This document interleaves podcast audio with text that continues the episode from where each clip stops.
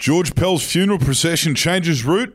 A teacher turns a blind eye, and a mate with a short fuse.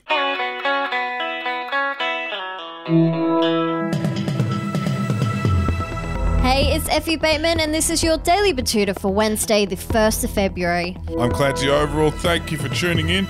And I might read the first headline uh, today to save save you uh, from this one, Effie. It's um, rather crass. And I know you've uh, well mannered uh, field reporter here at the Betoota Advocate, so I'll spare you.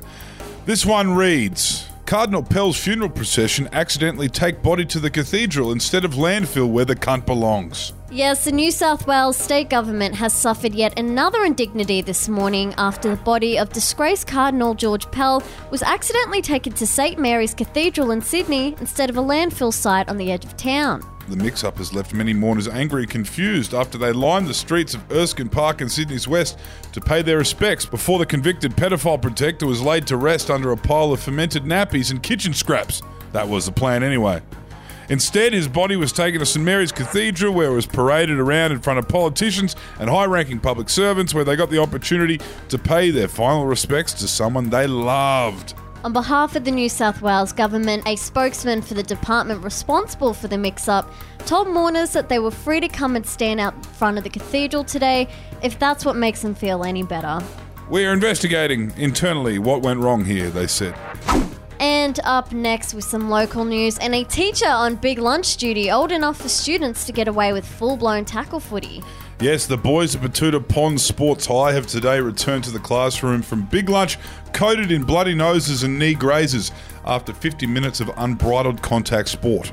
While their deep hormonal desires to engage in meaningless violence is something that is tested at least once every big lunch, it is very rare that the boys will get away with an entire match without one of their educators intervening. However, today the teacher on duty was over 65 years old, which means he's either so weary of the job that he doesn't care about their physical well being, or he actually isn't aware that it's no longer appropriate for teenagers to take part in 50 minutes of high impact tackling without mouthguards. Mr. Joyce, a career educator who cut his teeth at this same school when Sir Joh was still the Premier of Queensland, says he doesn't mind watching these lads run the ball up. Haha, whoa, said Big Joycey. Big hit, Jackson, nice stuff.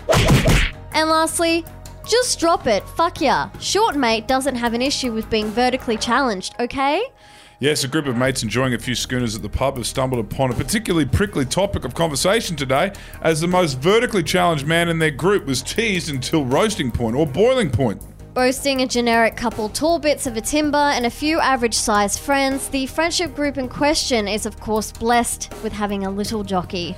And while the short king in question, named Toby, claims to not have an issue with his height, it is something which always seems to get him wound up. Like last night, when someone made a joke about him needing a kid's booster seat to sit up the end of the table with the rest of them.